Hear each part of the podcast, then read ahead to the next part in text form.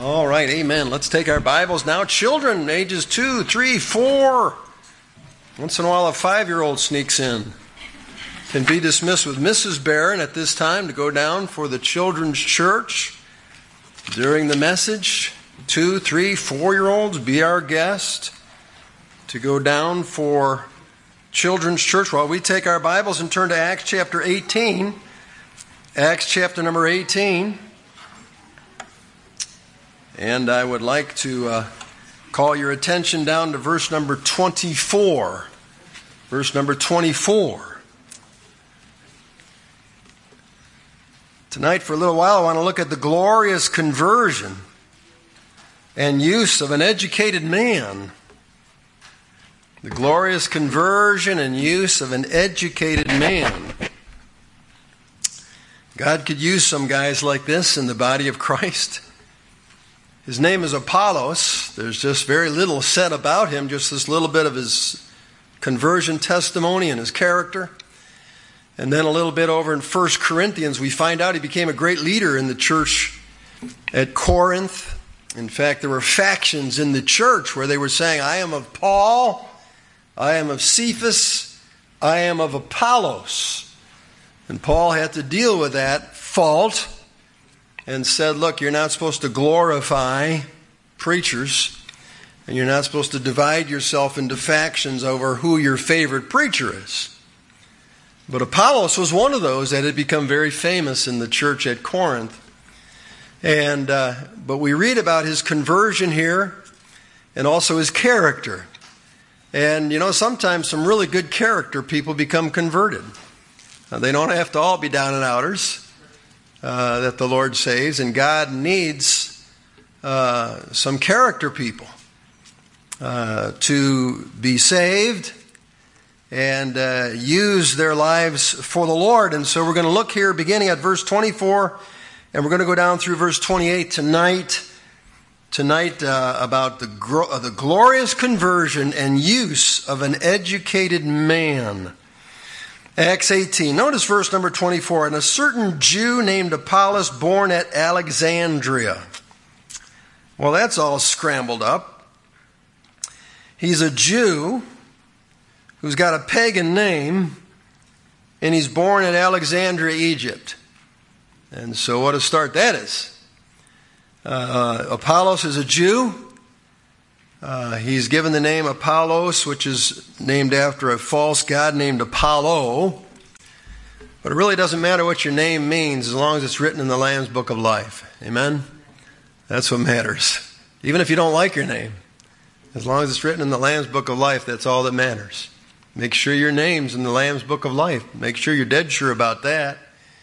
Or don't even leave the church tonight without finding out if you belong to the Lamb the Lord Jesus Christ. His name's Apollos, and he's born in Alexandria, which is Egypt. And it's probably there that he gets his amazing education. He's extremely brilliant uh, and has a great, great use of his mind and his language skills. And there's nothing wrong with being educated if it's, if it's tempered by the Holy Spirit and by the Lord's work in our lives. And uh, we can use some very educated people in the body of Christ. It says here that he was an eloquent man. An eloquent man. That means he was very, very skilled in his speech.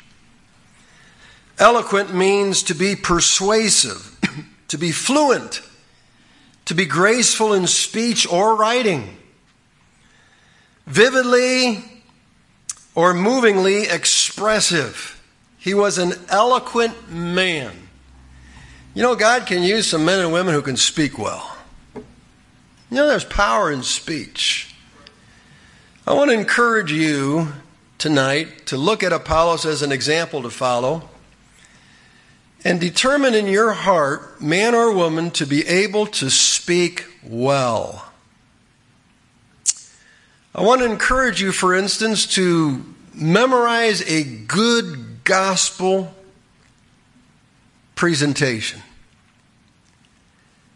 and be able to have it fluently come out of your mouth. as you talk to people.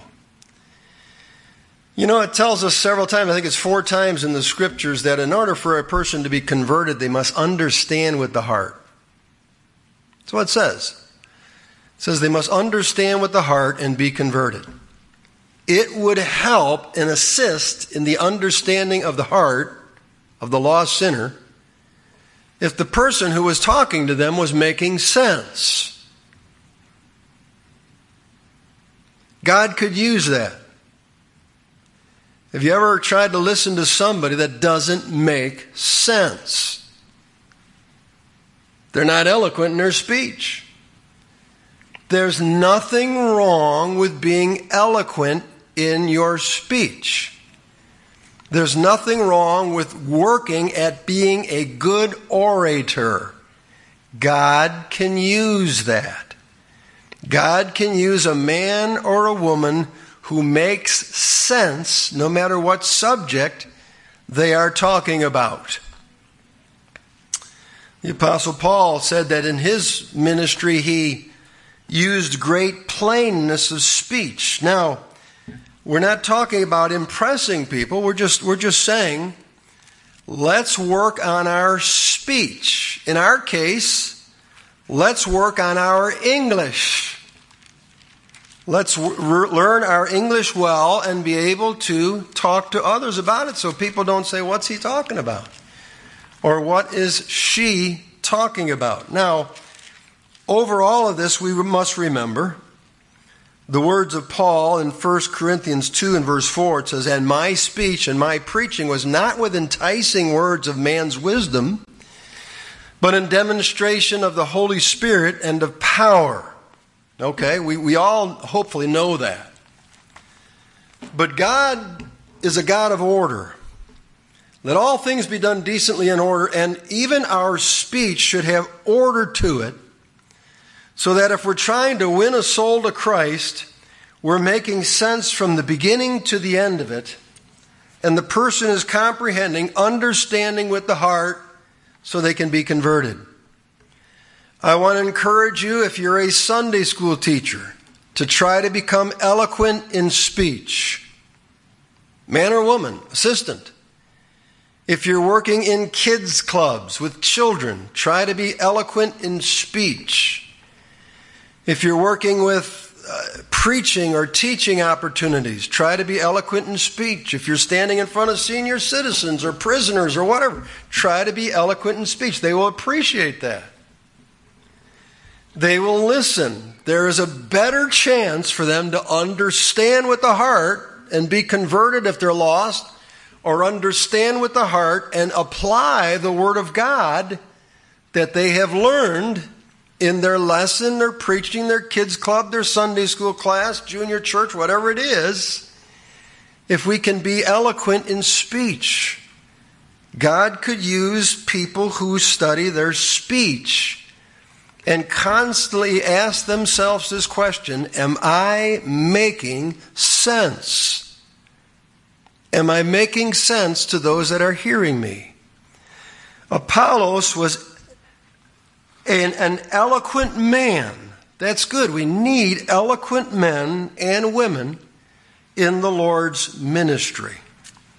I've heard some liberals who are very eloquent, men and women politicians, and they convert thousands and hundreds of thousands of people to their way of thinking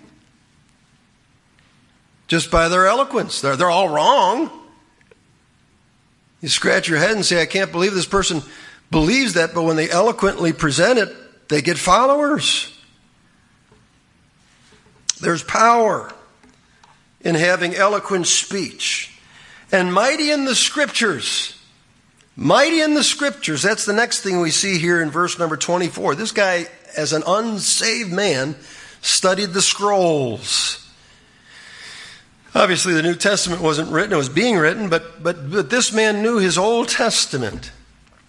This man must have spent time in the Word of God, and, and, and, and, even though he was growing up in Alexandria, Egypt, which had nothing to do with Christianity, even to this day, uh, he was able maybe to go to a Jewish synagogue down there in Alexandria or whatever and, and, and study the scrolls.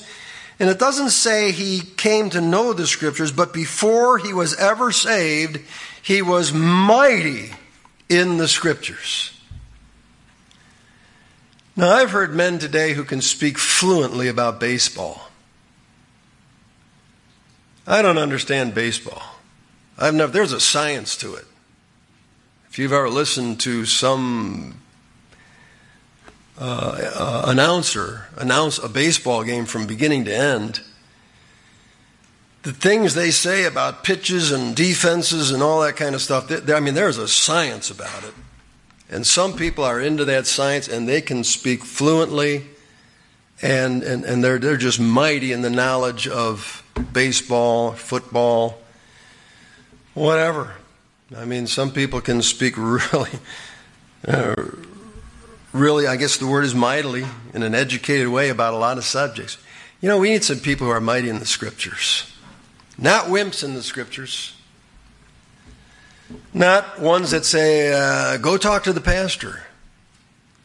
But those that have searched the scriptures and known the scriptures and know how to use them as a sharp two edged sword. I don't know if you uh, ever watched fencing or not. I had a drill sergeant in the Army who was the North Carolina State fencing champion. And to see the skill, they, they don't just go, you know, like kids with Nerf, you know, swords whacking each other. The skill, the discipline they put into using the sword skillfully is a picture of the Bible student. We are told to take the sword of the Spirit, which is the Word of God, and be able to use it, and in every case we can possibly come into as it tells us in Proverbs 15 and verse 28 the heart of the righteous studieth to answer. And we should be able to have an answer that just flows out of us with every single question that is posed to us. The heart of the righteous study the answer. We, we got to get somehow over our cell phones, tablets, laptops, televisions, sports, and somebody has got to get their Bible out and become mighty in the scriptures. Mighty in the scriptures that can use the scriptures. It's like the Ken Ham illustration I've used before, where he was given a lecture. Ken Ham uh, I think, is mighty in the scriptures and very knowledgeable about his subject of science. And he was given a lecture to a big, big crowd, and a hippie came down afterwards and, and said, Huh. And Ken Ham said, Huh, what? A Christian with answers. Like he was shocked. Because up to that time in his life, he'd never met a Christian with answers. All Christians should have answers. It should be one of the motivating factors for them reading the Word of God, the Bible, every day, is to have answers for people who rightly got, they've got all the right in the world to question us. Peter tell, told us, but sanctify the Lord God in your hearts, and be ready always to give an answer to every man that asketh you a reason for the hope that is in you, with meekness and fear. Every one of us should determine I'm going to be an answer man. I'm going to be an answer woman. And where I work or where I go to school or in my neighborhood or, or if, if somebody's got a question, I'm going to have a biblical answer. I'm going to be able to wield this sword like an expert and have an answer for everybody that asks me. And uh, we, we need that. We got to have people like Apollos, who are mighty in the scriptures. Now he came to Ephesus, verse number 24. This is quite interesting. Because Ephesus is 500 miles as the crow flies north of Alexandria by sea. You got to cross the Mediterranean Sea to get there. What his earthly reason for going to Ephesus is, we don't know, but we know there's a heavenly reason in it because God is setting up something. God is setting up something in his life. Because from the east, 800 miles, uh, is going to come a couple of tent makers named Aquila and Priscilla from Rome, Italy. You can read about them in verses 1 and 2. Acts 18, 1 and 2. After these things, Paul departed from Athens and came to Corinth and found a certain Jew named Aquila, born in Pontus, lately come from Italy, with his wife Priscilla, because that Claudius had commanded all Jews to depart from Rome and came unto them. Now, that's a horrible thing that has happened to Aquila and Priscilla. For one reason one reason only, they were kicked out of Rome, kicked out of their homes, kicked out of their business because they were Jews. They um, had to depart from Rome for that, the only one reason. Now, and, and sometimes very, very terrible things happen to believers. Sometimes terrible things might happen to you or me that we think might be the end of the world, but God might be setting up something. God may stick us in the hospital someday with a heart attack, stroke, some kind of an emergency, just so we can cross paths maybe with a nurse, hospital personnel, or a person in the bed next to us that we can witness to them. And so they get run out of Rome. Why? They're Jews. That's called prejudice. That's called prejudice. We don't want any Jews in our city. Get out. And so they go, if you read the rest of the chapter, and where do they end up in? They end up in Ephesus. Who else comes to Ephesus? One from the south, 500 miles to Ephesus. One from the east, two of them, Priscilla and Aquila, from Rome, Italy and they're going to have a divine appointment. You know, a lot of times God's just setting up something. That's what missionaries do. Some missionaries go from this point on the, on the globe to this point, while other people come from this point to that point, and they get to lead them to Christ. It's amazing. Sometimes marriages are contracted that way, where God takes one person on this side of the world, puts them with that, someone on that side of the world, just to show everyone He can do it so he can get the glory and honor and the praise. You see, God might be setting something up in your life right now. I don't know what it is, but it's for a divine appointment with somebody. It's always to help others. It's always to help others that He's doing things in our life, what may be good or what may be uh, to us bad, evil. Sometimes He lets us go through things. I know my dysfunctional home and all the abuse I went up with, uh, uh, in, and how my mom died of cancer when I was four. I've said this a hundred times.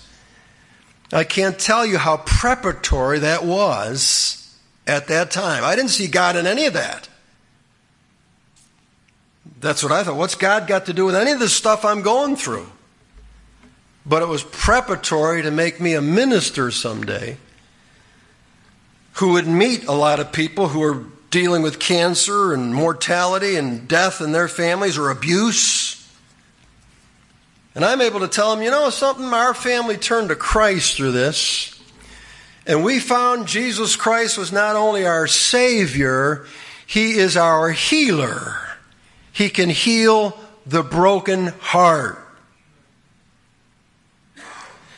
And so God sets up something and gets them to Ephesus. Now, verse 25 this man was instructed in the way of the Lord. And being fervent in spirit, he spake and taught diligently the things of the Lord, knowing only the baptism of John. What a guy! This guy is amazing before he's even saved. This man is instructed in the way of the Lord. Now, of course, the way of the Lord is just really being introduced to the world at this time. And he was introduced to all the knowledge he could possibly receive from the forerunner of Christ, who was John uh, the Baptist. It says about him, he was instructed in the way of the Lord. He, he knew he had as much light as he possibly could to this moment. And he was fervent in spirit. This word fervent refers to water boiling over and rolling. I mean, when you see water boiling over and rolling, this guy was not lukewarm. All right. This guy was not cold. What he believed in, man. Do you see the JWs on the corner, every corner in Hamburg? Those people believe in what, what, what they believe. I mean, those people are so more devout than probably most of us. That they would stand there day after day after day after day after day, hoping people would stop, get their literature, or, or, or scan their QR code or something and join them. Those they're devoted. Man, it's hot out there, and they got masks on and everything, and they're looking good and sharp. The women are looking good and sharp, and they are devoted. They're not saved, neither is Apollos yet. But boy, there's people who are unsaved that are devoted. And they can serve as a model for us. So he, he, he knows a lot about the Lord and being fervent in spirit. He's red hot in spirit. I mean, he is on fire. He believes in what he believes in. And in the spirit refers to your emotions and your feelings. I mean, he's on fire. This guy is like alive. He is alive if you met him. It says he spake and taught diligently the things of the Lord. He spake, that means to people one on one, and taught to groups. And he was diligent in telling them the things of the Lord that he knew. But he knew only the baptism of John, which is only half the gospel. Because the baptism of John was a baptism of repentance. Look at chapter 19, verse 4. Then said Paul, John verily baptized with the baptism of repentance. That's half the gospel, is repentance. It's a good start, but it's half uh, the, the, uh, the gospel. Uh, what's the other half? Turn to chapter 20 and verse 21. 20 verse 21, Acts 20 verse 21. Testifying both to the Jews and also to the Greeks repentance toward God and faith toward our Lord Jesus Christ. There needs to be repentance. Nobody can get saved without being without repentance. What is repentance though? Repentance is a change of mind that is wrought in a man or a woman or a boy or a girl by the Holy Spirit regarding two things. Number 1, their sin, and number 2, their dead works. Their sin. When God works repentance in us, when it's truly wrought in us by the Holy Spirit, we go from thinking, I'm not that bad, to, I am lost and I need a Savior. That's repentance, a change of mind. Now, real repentance will, I, I believe, eventually lead to a change in character or lifestyle or at least attempts. But that's not repentance, that's the fruit of repentance, the changed life, the changed behavior. But true repentance is when there is a change in mind wrought in us where we go and say, we go from saying, well, I, I know I'm a sinner, but I'm not that bad, to saying, man, am I lost? I'm in trouble. God, have mercy on me. Forgive me, Lord. Save me. Repentance of sin there's another repentance that's wrought at salvation, and that's repentance from dead works. Hebrews 6 1 says, Therefore, leaving the principles of the doctrine of Christ, let us go on unto perfection, not laying again the foundation of repentance from dead works and of faith toward God. Repentance, faith, repentance, faith, repentance, faith. These are wrought by God. These are not works of the flesh. This is wrought by God, the Holy Spirit in us. What do I mean by repentance from dead works? Well, all the works that man tries to do to save himself are dead. there's no life giving power in them. You can be baptized, you can take the sacraments, you can take your first Holy Communion, you can give to charity, you can say prayers until you run out of breath. You can read the Bible, you can give to charity, and, you can do all these works thinking that they'll bring you life someday, but they don't. They're dead. Fact, they're not only dead, The prophet Isaiah said, All of our righteousnesses are as filthy rags compared to Christ. And so a person who says, uh, Yeah, yeah, I'll believe in Jesus, but I'll also, uh, uh, you know, I got my church and I got my religion and blah, blah, blah, and do this and that and, and so on and so forth, and, and, and he's depending in himself even somewhat. I'm re- I believe in Christ 99%, but boy, I got to do this. Nope. That's not salvation. It's not salvation.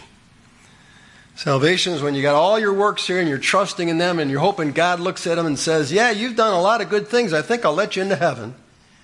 Then the Holy Spirit changes your mind and says, Nope, God doesn't think like that. And you turn your back on all your dead works and you turn solely toward Christ and His works when He died on the cross at Calvary. Repentance from sin, repentance from dead works, absolutely essential for salvation. My brother George had a big campaign amongst the uh, uh, Buddhists in Worcester, Massachusetts. 450 came and heard a preacher. And uh, boy, hundreds of them raised their hand. I'll accept Christ. I'll accept Christ. I'll accept. They just added Christ to their other gods. He said one family changed. One family went home, got all their idols out of their house, destroyed them, started coming to church, got baptized, started following the Lord. They're the ones that repented of dead works by the Holy Ghost's work in them and their sins and trusted Christ and became new creatures in uh, Christ Jesus. So we see here that he's diligent. He knows only the baptism of John, which was a baptism of repentance. That, that was great. It was a forerunner. Uh, it was getting people prepared for Christ. It's just sad, though, however, that the, the followers of John the Baptist didn't listen to him. In chapter 19, uh, verse 2, there's a different group here, about 12 guys Paul's witnessing to, and he said in verse 2, Have you received the Holy Ghost since you believed? And they said unto him, We have not so much as heard whether there be any Holy Ghost.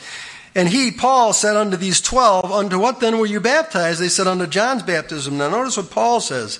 Then said Paul, John verily baptized with the baptism of repentance, that was preparatory, saying unto the people that they should believe on him which should come after him, that is, on Christ Jesus. Now apparently a lot of John's followers didn't hear the second part. Paul said, John said, You should believe on him that should come after him, that is, on Christ Jesus. So John was preaching the true gospel, but they were only hearing half of it the repentance part. And so these heard and were baptized in the name of the Lord Jesus, verse 5, and they got that say, they got that settled. And uh, then God used them. Now that's the same thing with Apollos.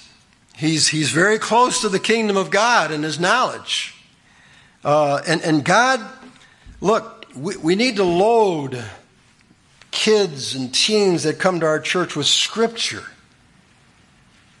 Uh, your children, too, because uh, teach the Bible at home. In, instruct them because later in life, all the scriptures they learned when they were young can lead to their salvation when they're older, like Apollos. I think Apollos knew so many scriptures when he was lost that it all made sense to him when he heard the gospel and he believed. You know, that's the problem with America now, that we're biblically illiterate. Uh, it used to be 40 years ago. I remember when I started, people knew the Bible. They knew the Ten Commandments. They could recite them. And you weren't behind the eight ball trying to witness to people today. People don't know it's wrong to commit adultery. They see it on Hollywood every day. They don't know it's wrong to steal and to kill and everything. That's all the they see is violence and murder and all this kind of stuff. And the law is needed today. The preaching of the law, because the law is what gives power to sin and makes us lost. It condemns us. Nobody's ready to get saved till they know they're condemned. So Apollos knew the scriptures before that thief on the cross. Remember him that got saved? Did you ever study his doctrine? Man, he was loaded with good doctrine. Somebody had talked to him before he got to the cross. You study out what he said. He said to his buddy on the other side who was dying, he said, You know, we deserve this, but this man's done nothing wrong. He knew Jesus was perfect. And he said to the Lord, When you come in your kingdom, remember me. He knew Jesus wasn't going to just die and stay dead. He knew he had a kingdom ahead of him. And you study all the doctrine of that thief on the cross, and somebody prior to that moment had instructed him in the ways of the Lord. See, we need to instruct people in the ways of the Lord our children, our grandchildren, neighbors, whatever, give out tracts, get them to church, bring them in on buses, whatever. And even if they don't get saved, the scriptures later will help lead to their salvation. Very important. The sowing of the seed of the Word of God. It's not wasted time. So he began to speak boldly in the synagogue, who, when Aquila and Priscilla had heard, this is funny to me because here's this extremely intelligent, educated man, and here comes some tent makers. Just got thrown out of Rome. Some tent makers. You know, a lot of educated people would say, well, who, do you, who do you think you are? I grew up in Alexandria. I went to the best schools in the world in my day, and your tent maker is going to tell me I'm wrong. But this is what's amazing about Apollos is his humility. His humility, no matter how much he learned in his life, he was still teachable. He was still teachable. Are you still teachable? Am I still teachable? I hope so. I love looking at stories in the Bible of humble, teachable, adult men. I love that. I love adult men that would come up to Jesus and say, Lord, teach us to pray. We're a mess. We're a wreck. Lord, increase our faith. I love it when adult men are still humble and still teachable. God always does something wonderful for them. I want to encourage you, adult men. I don't care how old you are, what your studies have been. I don't care. I don't care. I really don't care. Be humble and teachable and say, Lord, show me something. Aquila and Priscilla, a bunch of tent makers, heard him, took unto him, and expounded unto him the way of God more perfectly. That's a simple conclusion to our story tonight. I mean, they were just there, the tent makers, and said, listen, listening to him in Ephesus. I don't know, they got together in the synagogue or whatever, and they're listening to this guy and say, boy, this guy's diligent. This guy's educated. This guy's eloquent. This guy's mighty in the scriptures. This guy is zealous. Wow. But boy, he's a little short. He's a little short. And afterwards, I don't know if it was afterwards or what, they went up to him and said, Sir, can we talk to you? He said, Sure. He says, you, you just, You're just missing one thing. And he was so teachable. He said, Yeah, what was it? And they expounded unto him the way of God more perfectly. We know what that means. They preached Christ. They said, We're glad that you've gone as far as you have with John the Baptist, the forerunner. That was his job, was to bring you to Christ so you could believe in him now. You need to take that step. And when he was disposed to pass into Achaia, the brethren wrote, notice this, exhorting, verse 27, the disciples to receive him, who, when he was come, helped them much which had believed through grace. Now he's got the same zeal, but the full message. And he's helping others to believe through grace. For he mightily convinced the Jews, and that publicly showing by the scriptures that Jesus was Christ. And we know the rest is history because it goes on to tell us of the great work the apostle, or, I'm sorry, Apollos did uh, for the Lord in the first century church. This is rare. The Bible says not many noble, not many mighty are called, you know. This is so rare. Wouldn't it be nice if, if, if everyone was like this? A lot of Americans are so proud. They think they know it all. Would to God they were like Apollos. And I want to encourage God needs educated people. God needs eloquent people. God needs people with answers, people who are zealous, people who can teach diligently the things of the Lord and, and teach and speak boldly in the synagogue, in the house of God, out on the streets. But we also need to be humble enough to realize every man is my teacher. And uh, we got missionaries coming Wednesday night here for midweek service. I don't know them, but I'm going to sit there and say, this guy knows something I don't know. He knows something I don't know, and my job is to be here to find out what it is and learn from it. Shall we bow for prayer? Heavenly Father, we thank you for the glorious conversion and the use of an educated man. Lord, the story we just read is so rare because your word says, Knowledge puffeth up. And in most cases, knowledge and earthly wisdom will make somebody proud. But in this story, we saw the power of the scriptures, very scriptures he was studying. Lord, we, we, we, just thank you that he had that in his past. Somehow in Egypt, he got that. I don't know how, but. And Lord, help us to believe in the power of the scriptures, passing out gospel tracts, telling people what the Bible says, giving people Bibles.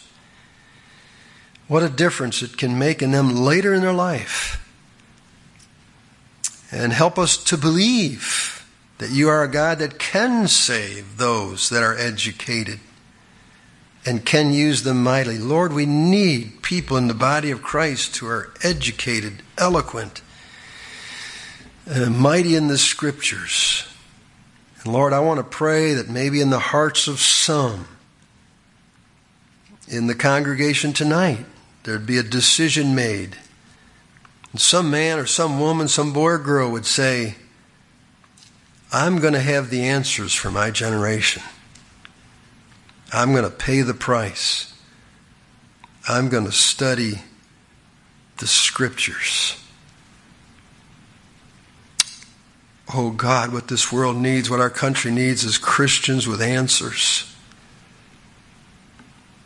Christians with answers. God, we need more Christians with answers. As our heads are bowed and our eyes are closed and the piano begins to play a song of invitation, as we close this Lord's Day, Maybe God has spoken to your heart somewhere along the line during the message, or maybe something totally unrelated. The Spirit of God's been speaking to you. Why don't you kind of seal that knowledge by making a decision? Maybe you'd stand to your feet, excuse yourself, come out down to the altar, and just pray about what the Lord has spoken to you about tonight. Maybe you want to give your life to the Lord and say, God, I am going to be the one who studies, to show myself approved unto God, a workman that needeth not to be ashamed, rightly dividing the word of truth. Study to show thyself approved. Maybe you'd come as a boy or a girl, young man, young lady. Just say, I'm going to have answers. I've been stumped too many times. I'm tired of it. Too many times I've been stumped by questions, whether from atheists, agnostics, evolutionists, humanists, professors, teachers, neighbors, Catholics, Mormons, Jehovah's Witnesses. I've just been stumped and haven't had the answer. Would you come and pray, God, help me tonight? And tonight, would you just present your mind to the Lord?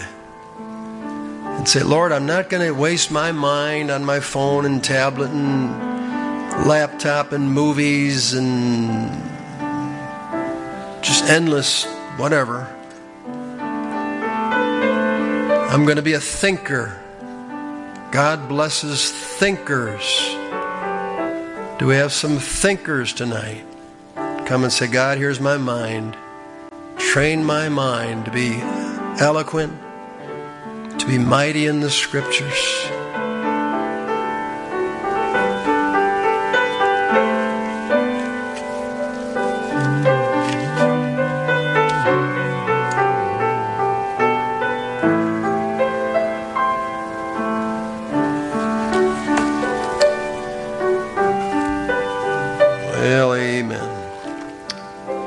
Just want to read one more scripture now before we go home in 2 Corinthians 10 and verse 14. Uh, I believe it is. Um,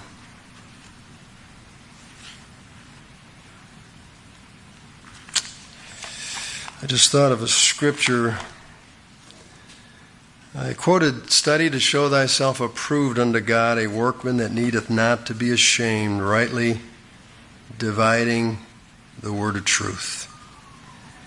Then 2 Corinthians 10:18 here it is it says for not he that commendeth himself is approved but whom the Lord commendeth.